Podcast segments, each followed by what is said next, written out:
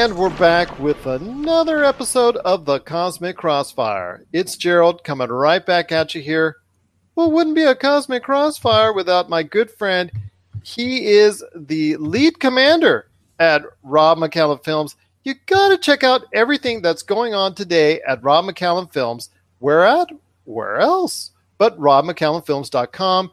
You got to check out all of his great projects, including the Kitty documentary, of course, the great He Man documentary, Power of Grayskull, that you can now watch on Netflix, Box Art, the documentary, and so much more.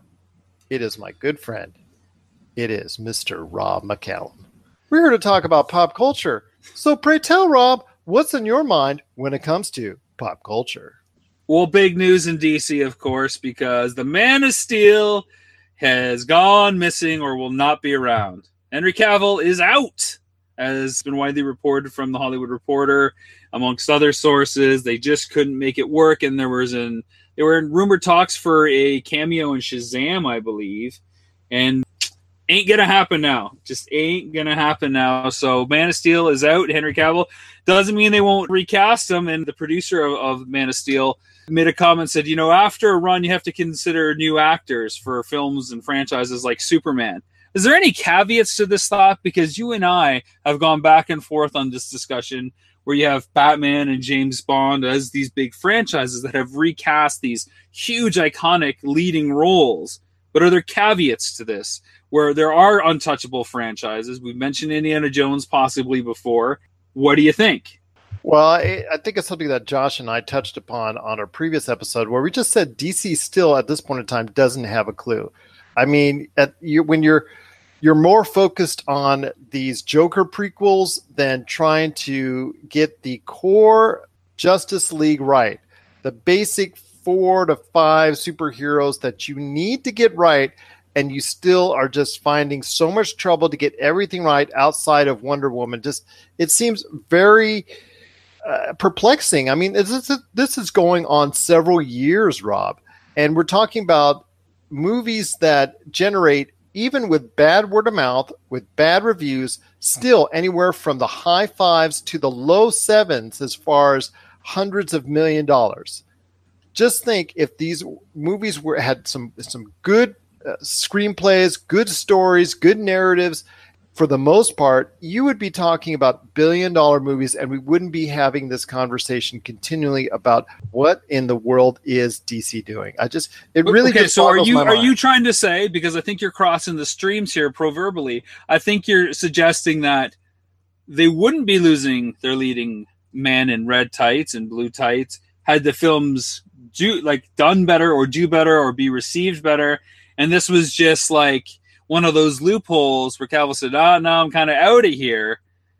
Is, is that what you're suggesting that they're losing people because of the quality of the films, or are you saying that it's okay to lose them and recast because eventually they'll get back on track, or they won't get back on track, so they shouldn't worry about ever recasting?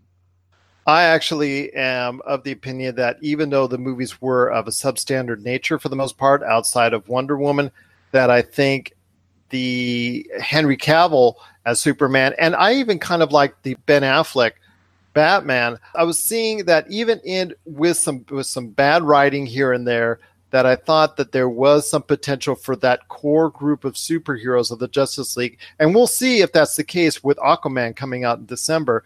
That they could have had it run if they have had enough support, but Ben Affleck looks like he's gone.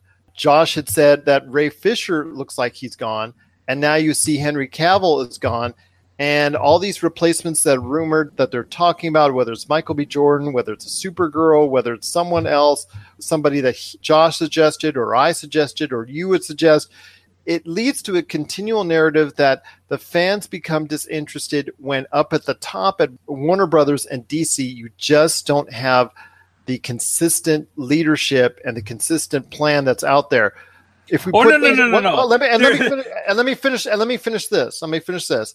That if you see what's going on on the other side of the fence with Marvel, uh, yeah, they probably threw him a ton of cash, but look at what happened with Robert Downey Jr. He went over to Sony, did his cameo, did his thing with Spider-Man: Homecoming, has helped still continuously help that franchise achieve the monumental success that it has, along with all the other names that are out there, yes, some of them are at the end of their contracts and they're probably very glad to be so. But with others in the in the you know when it comes to maybe Black Widow or maybe Thor or maybe a couple others that are longtime Marvel characters, maybe they want to continue that process because for them it's not just monetarily enjoyable to do so, but maybe still it's just kind of cool for them to play those characters as well. I just don't see that same kind of love on the DC franchise from either fans, the company, or the characters themselves. Well, I got to take issue with one thing that you said in there. I just That's just one? I have to start at least the one. I tuned out after you started continuing going on because like I couldn't get over this thing because you you attack the consistency of DC films. And I got to tell you, if there's anything that has been consistent, the lackluster quality and subpar storytelling from the DC films. It has been consistent, just consistently poor. It's been awful. You almost well, know what to Wonder expect Woman. every time. Would you include Wonder Woman in that realm? That that's an outlier, you know. And you can point to some Marvel films that aren't as great as others as outliers too. You know, I would say the first Ant Man wasn't that great. Oh, and the, obviously the the first two Thors weren't that great. And I mean, you could and, the, and the Hulk. Yeah, you know, and, and, even a lot of people like Josh and I didn't like Guardians of the Galaxy Volume Two. And you know, you can nitpick whichever ones you want, but there still is a consistent theme of those characters still at some point in time getting a a character development that's due to them and obviously keeps the interest for the actors to consistently play those roles. But we don't see it from henry cavill. Obviously there's something outside of just okay did you want to go ahead and be in a cameo in shazam?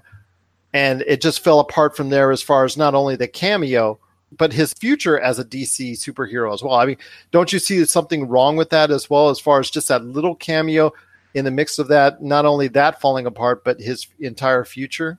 I think it's a real double edged sword, and I, I think part of the problem is what you don't get on the DC side is really any kind of spotlight of importance on any one franchise, which makes it feel kind of all disposable.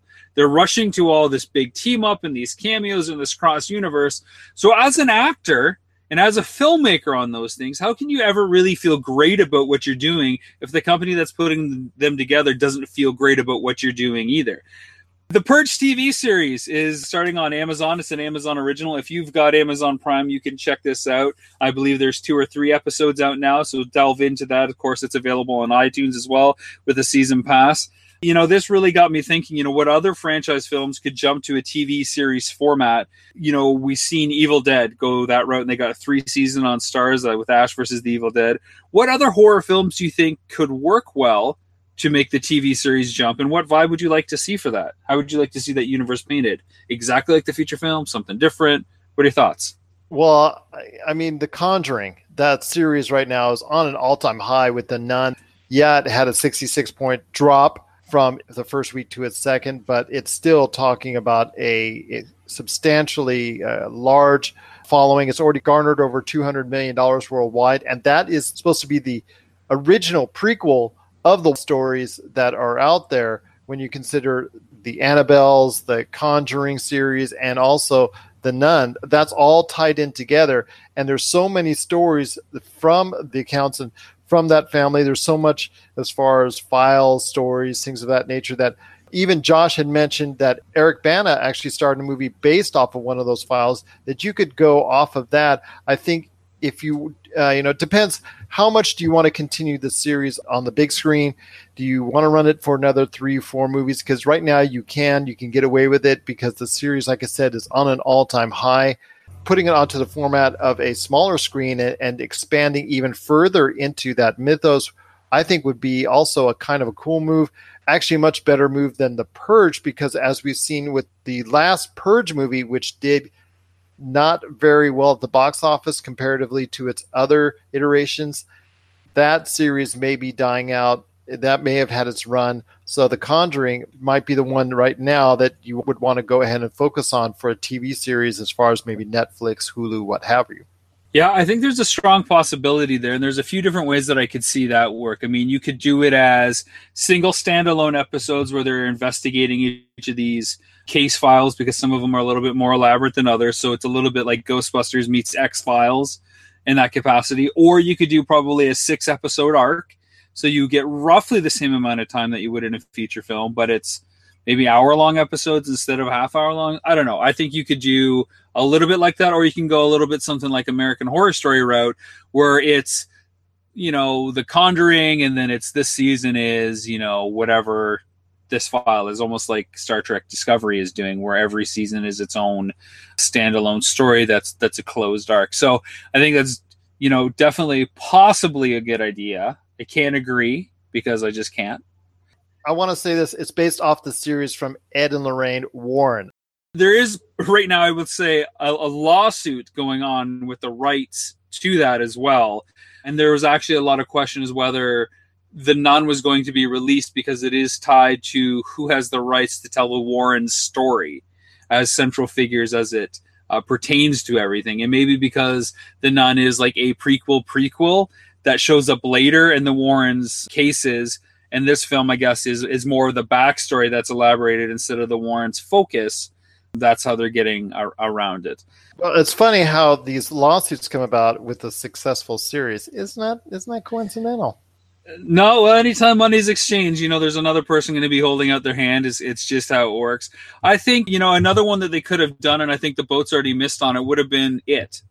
I think Stephen King's It would have been a, a great miniseries and, instead of you know a, two two hour films or whatever. I think you've got the breadth there. You've obviously got the source material. Anything stephen king really i mean we're getting castle rock of course but why not just steve like the stephen king kind of show? Again like american horror story what's this season? Oh it's Tommyknockers. What's this season? It's Pet Sematary but do it justice across you know six to ten episodes really in depth and then start writing some original stuff he's got the ideas but there's so much source material out there you you've almost got to go with some of those favorites too, right? But you can't fault them because look at what happened with it. It became such a huge box office smash. There's It 2 on the way, and it has already been done as a mini series by ABC a long time ago, and it obviously hasn't aged very well. But revisiting that concept wouldn't be a bad idea. But obviously, at this point in time, due to the success of it, it looks like it was the right way to go instead of maybe going ahead and just putting it on a smaller screen format. You know, when I look at how Evil Dead made the transition, this is a film that was huge in the 80s and spawned two sequels from it, of course, Evil Dead 2 and then Army of Darkness, and then, of course, the reboot of Evil Dead with Freddy Alvarez directing. I also think, you know, maybe a Friday the 13th. We've, we've seen a bunch of those. We've also seen Halloween and, and Nightmare on Elm Street would be another one that could come back as a, as a series. And maybe you just brand it as like movie monsters, and this one is like Freddy Krueger, and then you get to tell like the ten episodes of Nightmare on Elm Street in a way that's never been done before. Instead of kind of gambling with all your eggs in one basket, you do the series, which sure will have a higher cost.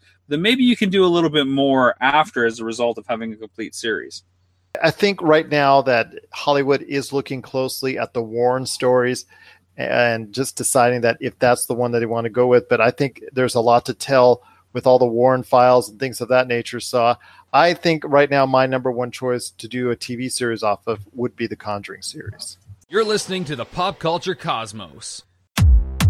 Rob McCallum Films is back with a vengeance. Power of Grayskull, the definitive history of He Man and the Masters of the Universe, which chronicles the ultimate 80s billion dollar franchise, Masters of the Universe. See exclusive interviews and hear untold stories from the people responsible for creating the world of Eternia, a place full of magic and science, and learn about the craft of creating action figures and animation.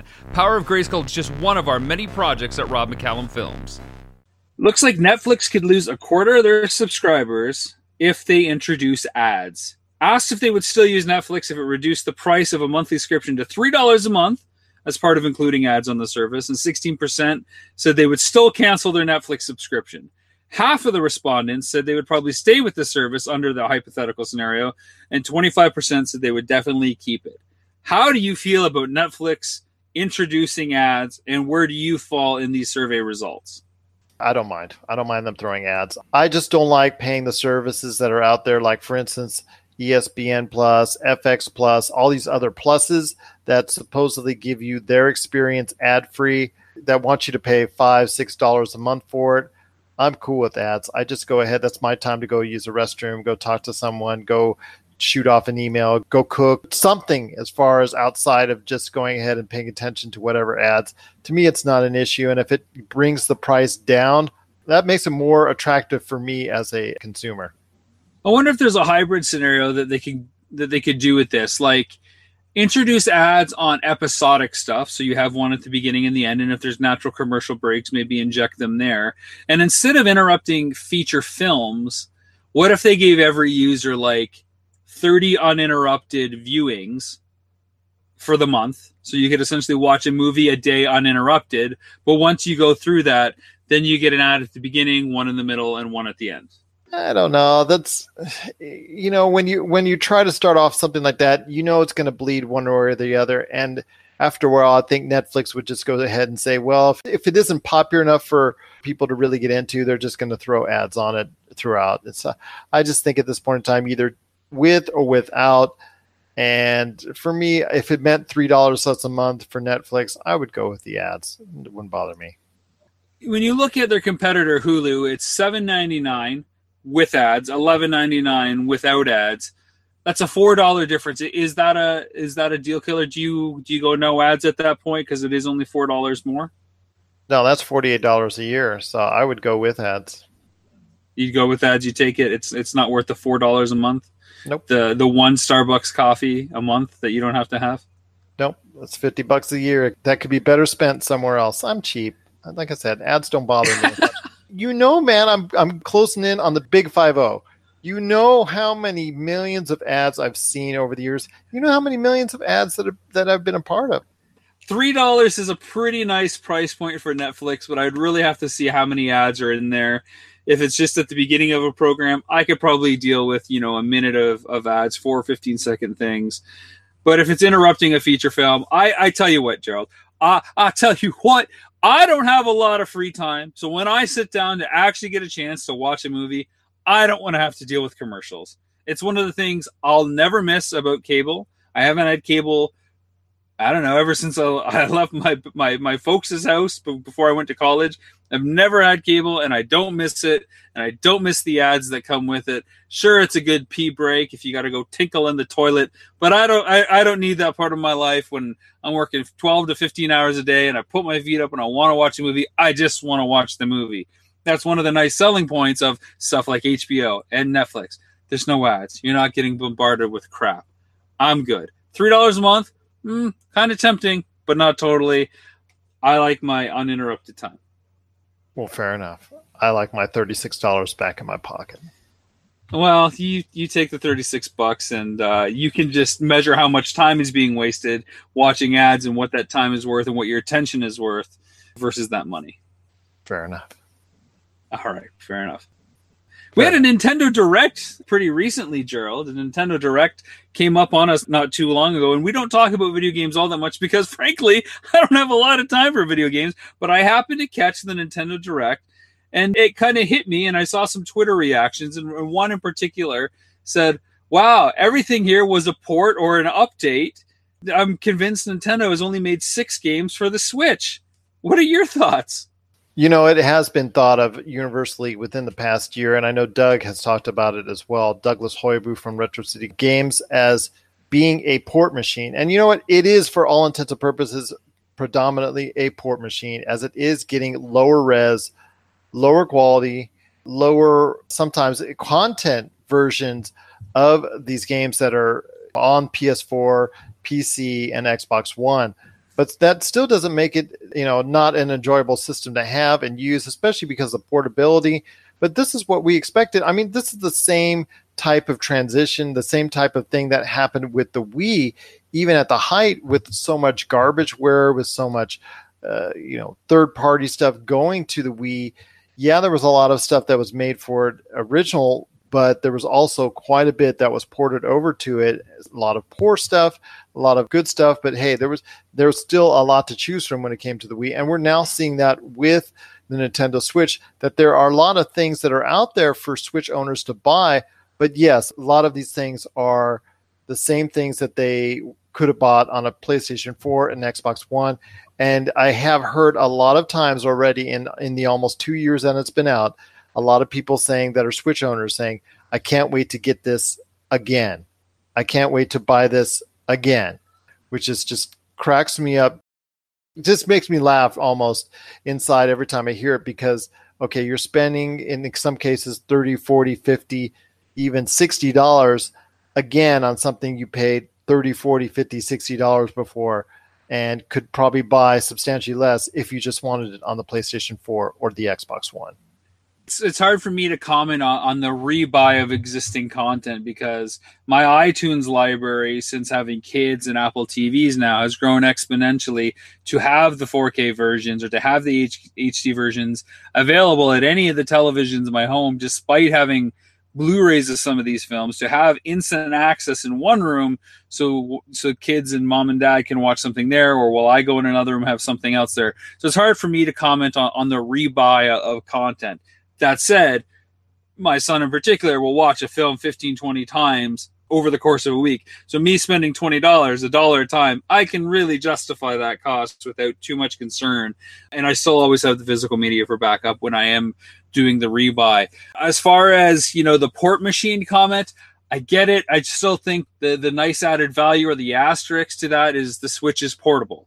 You know, you might not be getting the technical performance that you're getting on some of these PS4 or PC ports, but you can take it with you and you can on, you know, those other those other systems, so to speak. It's funny because I was actually intrigued for the first time and thought about, well, maybe actually I will buy a Switch because I don't have a Switch yet. There hasn't been anything that was like a super Switch seller for me, if you will. Not a Smash fan. Mario was the closest thing that came to me, but I'm not really an open world, you know, Mario 64 kind of fan, so that put me off. Not a huge Zelda fan, so I haven't found that yet. The one game that really intrigued me was Cities Skylines. This is a game that came out a couple of years ago that I discovered, which was made in the wake of SimCity's you know disastrous kind of rebirth coming back. This independent studio greenlit it after they saw the the, the fan reaction to the beloved city simulation building franchise. And I was like, wow, this is really good because that's one of my favorite genres, whether it's Roller Coaster Tycoon and, of course, the Jurassic Park game that came out, Jurassic World Evolution. This is the kind of thing that I love doing, building and creating. And this is has a huge emphasis just on city building and not so much city maintenance and dealing with problems. It's just build and enjoy. So I was like, oh, I'll get that for Switch. And then I realized it's on PS4. I'm like, ah, I don't need to get a Switch because I'll just, I'll just play it on that and it'll, you know, look better. And they've had longer to work out the kinks. And yeah, well, there it is. So thanks, Nintendo Direct, for pointing me to a PlayStation 4 game. I'll gladly take it, save my $300 from not buying a Switch or one of your new bundles with the fancy graphics. And I'll just, you know, spend my 40 bucks on City Skyline on, on PS4. And when I get the time, I'll, I'll play it. I do think that portability is a huge factor, though, and even you know, as a guy who puts the kids to bed or, or waits for my wife to come back, I can sit there and play something, you know, quietly on a portable thing and not have to worry about what's on the kind of communal TV, which is nice. But it was really shocking when I started going through the library of select titles, what is original and what isn't. So when you look at the most recent Nintendo Direct, and they start off with Luigi's Mansion Three, well, that's all you're really kind of getting from that point on. You're not getting too much new, other than some like quasi sequels to DS games or 3DS games with I think Kirby, and, and, then there's a Yoshi game as well. But they didn't even get too much fanfare or a lot of press. There seemed to be more emphasis on Lu- Luigi's Mansion 3, and then port, port, port. Square Square Enix and Nintendo's are friend again. You can play 70 hours of Final Fantasy 7 on your Switch. So what do you think the future is? Continued port machine, or do you think we're going to actually get a bunch of new content down the road?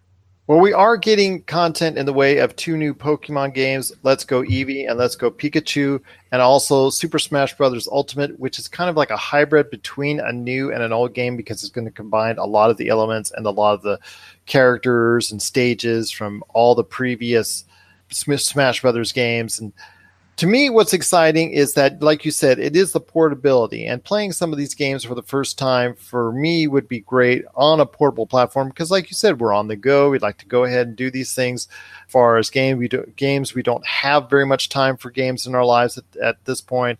So we got to look forward to grabbing any chance we can of sitting down and playing some video games. But portability might help in that fashion, and that's what is most attractive, like you said, for both you and I when it comes to Nintendo Switch down the road, as far as new content, you are still going to get a smattering of Nintendo games that are on the way, whether it's a new Zelda, whether it's a new Mario, whether it's a new Metroid. You know, it's still the same basic seven to eight different characters reimagined, or the Mario games, in, whether it's a new Mario Party that's coming out, or whether it's a new Mario Odyssey, or anything of that nature.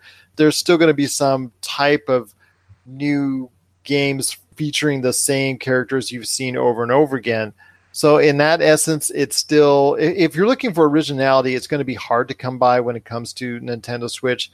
But if you're looking for something that's going to have a library of a lot of games, a lot to choose from that you may or may not have played already, at least you'll be able to take it on the go. You'll be able to take it on the airplane. You'll be able to take it to, the, you know, to whatever hotel on the road, near or far. That to me is the part I like the most about playing or utilizing Nintendo Switch. I am very intrigued at the bundle that's coming up with the digital download of the Super Smash Brothers Ultimate. That bundle is coming up, and that's the first time really that they've had a bundle for the Nintendo Switch. So I'm really excited about that. Something I've asked for with the Wii U, and finally it's coming to fruition now with the Nintendo Switch. And their online service, I've told you this before, how much I've been down Nintendo's throat when it comes to their online services as far as how negative I've had my opinion in in regards to their thoughts on the online medium. And now that they're finally getting into it, I see it's coming at an attractive price initially at twenty dollars a year. I'm hopeful that the Nintendo Switch will finally become the platform that a lot of people have said that they would like it to be, and that it truly will is. But for now, it is pretty much a port machine, and you know if that's the thing, if that's your thing, then then so be it. But it, it only does really a lot of good for those game manufacturers, those developers, and those publishers that have had uh, their run on other platforms. Bethesda is probably the biggest one that comes to mind as far as that's concerned. They love rehashing their games onto Nintendo Switch because they've already known that their games have already seen their days on those other platforms. So they're smart enough to go ahead and throw it on the Nintendo Switch, charge full pop, and people will still be coming after it. And I know a lot of others are doing the same. So more power to them. I just like you said, it all comes down to the fact that Nintendo Switch is portable. It is port a bull, but it's also a port machine. A poor choice maybe for some. Hey, but you know, I think Nintendo is smart. We've always said, you know, they have great 3DS and DS titles. Wouldn't it be nice to see them on the home system? This was the big deal when the Switch was announced and its functionality. You can play it at home on your TV and take it on the go. For those millions and millions of players out there who only had the 3DS and were stuck in that world, they missed all those home console games that are now coming to them in a way that's easy for them to digest. So Nintendo, I don't think is making a huge mistake with with porting it. Again, the hardcore gaming audience, maybe that 20 to 30 percent, it's nothing special for them. But I still think you're going to have the 70% of people out there who are maybe too young of a generation for the stuff that's being ported from five, six, seven, eight years ago that's coming to the console now. And now they have a, a means of, of, comfort of a familiarity for them to understand it and digest it and get to it because a lot of these port games have the hype and the legacy behind them. And look there's not a lot to play. I've always said nintendo is a nice second tier console to have well, whether it's the wii u or the wii there's always 20 to 25 first party games you'll never get anywhere else they might not all be your cup of tea but a good chunk of them will, maybe a third. You'll be like, yeah, that was worth it. Maybe that was worth the system seller. But now you got all these third party titles that if you hadn't played them before, here's your chance to play them. You can at least get them and have the option. Whereas in the past, in the last 15 years before that, dating back to almost the GameCube, there's been zero third party support. There wasn't even the option. So you were forced to buy another console. So this might be the first steps in repairing that bridge that was broken with third party developers because they are getting that second window in sales, as you're suggesting, or third window. And now when Switch 2 comes out or whatever it is, maybe the tech specs will be a little bit higher so that they can port something a, a little bit fresher or be that third party option out of the gate along the lines of Microsoft and Sony. So if people are already indoctrinated to the Switch way of doing things, then it's easy for them to come along. But I'll go against you with this. When Please disagree. Out, Please. Well, the only thing I'll disagree with you on is the fact that when Switch 2 comes out, most likely the PlayStation 5 and the Xbox, whatever is going to be called, are going to be out as well. And those specs will be even higher and be even better. And the games will be even more evolved more than ever. And that will make a hard task even harder to get those games into a Switch or a Switch 2 because even that the, the Switch 2 with a portability will still have some type of trade off when it comes to CPU, processing speed, memory, and the whole nine yards. Yeah, but those tech specs are, aren't going to be too hard to guess. You know what I'm saying? Like they're not going to be too hard to guess in the same way they were able to kind of sort out what they needed to make friendly for everybody else support those games from five or six years ago you know, I think this is a strategy that Nintendo can look at and say, okay, how can we make our machine as great as it can be? If Apple can refresh all their products every year, seemingly, I don't think it'll be hard for Nintendo to kind of really aim for that tech spec bullseye and uh, and hit it. You know, in the next three to four years, whenever they re- release Switch Two, instead of releasing something that's akin to tech spec now, which is what a lot of people would expect that maybe the next Switch Two would be like a PS4 non-pro spec you know, which is still kind of a, a leap behind whatever you know P, uh, Sony and, and, Microsoft kind of releases the PS5 and the Xbox Two or whatever it's going to be called. I, I don't think it's going to be that hard to decide what what the plan is. Well, whatever the plan is going to be, as long as they try to make an attempt to placate Nintendo fans, which are a very devoted hardcore fan base, as long as they're trying to go ahead and and make sure that they're happy then at least you got a great foundation to work off of. But as I've always told you before, when it comes to, a Nintendo console, a truly successful Nintendo console, which the Wii U wasn't, but the Wii was, is that it not only resonates with a Nintendo fan base, but it goes beyond that and hits home with a general audience. And that's when truly a Nintendo console is successful. And I believe with the winter sales, that the Nintendo Switch is going to get, and I think it's going to surpass both the PlayStation 4 and the Xbox One this holiday season. That I think it's going to really start hitting home with a general audience this holiday season. We'll be right back with more of the Cosmic Crossfire. Get ready for Box Art, a gaming docu-series from Pyre Productions and Rob McCallum Films. If you love video games, chances are there's a box cover or cover image that you love and has stuck with you for decades. In our series Box Art, we travel across North America to visit with the unknown illustrators and artists responsible for creating the most iconic gaming images of all time. What was once scheduled to be a 90 minute documentary is now a six episode season packed with unbelievable tales that paint a picture of the gaming industry you've never imagined. Just one of the many pop culture projects from Rob McCallum and Pyre Productions. Well, that'll do it for another episode of the Cosmic Crossfire. Thanks for listening, Gerald. Where can they reach out to us if they want more information? They can reach out to us at popculturecosmos at yahoo.com. Also, as well, Pop Culture Cosmos, Humanica Media, Game Source, and Rob McCallum Films on Facebook. You're at Rob McZob on Twitter, Game Source, Humanica Media, and Pop Culture Cosmos on Twitter and Instagram as well. By the way, Rob, how's everything going as far as with Rob McCallum Films? You got obviously a lot to talk about when it comes to all the great reviews that are still coming out for Kitty documentary, Missing Mom, and of course the brand new documentary you've got that debuted on Netflix, Power of Grayskull: The Definitive History of He-Man and the Masters of the Universe. Everything's going great, Gerald. It's uh, awesome. We got a lot of things in the work. The Kitty documentary continues to go well.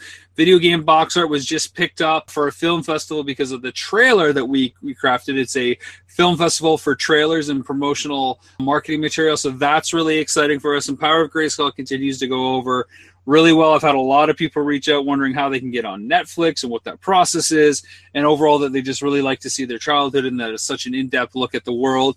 A few quirks here and there that they would like to see kind of fleshed out, but they understand the massive legacy that we're trying to put together in a two-hour span at the same time. So it's been really great to connect with more people. And hey, there's always stuff on the horizon coming out for myself and uh, all my co-conspirators.